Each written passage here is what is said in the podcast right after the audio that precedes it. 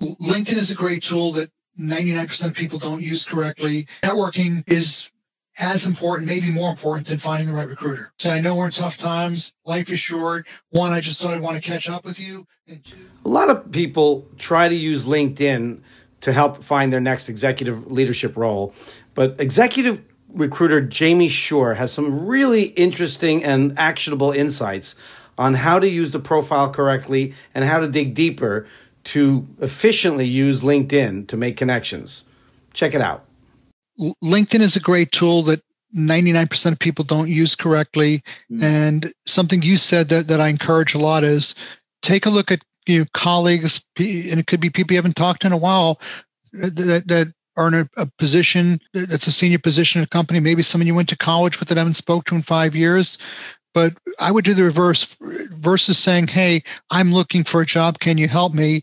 Because the answer is almost always no. Say, I know we're in tough times. Life is short. One, I just thought I'd want to catch up with you. And two, is there anything I could do to be of any value and service to you? Hmm. And offer the service and offer the help. And more often than not, when, when they ask about you and you tell your situation, they'll be more inclined to want to help you, whether it's directly or putting you in touch with something else.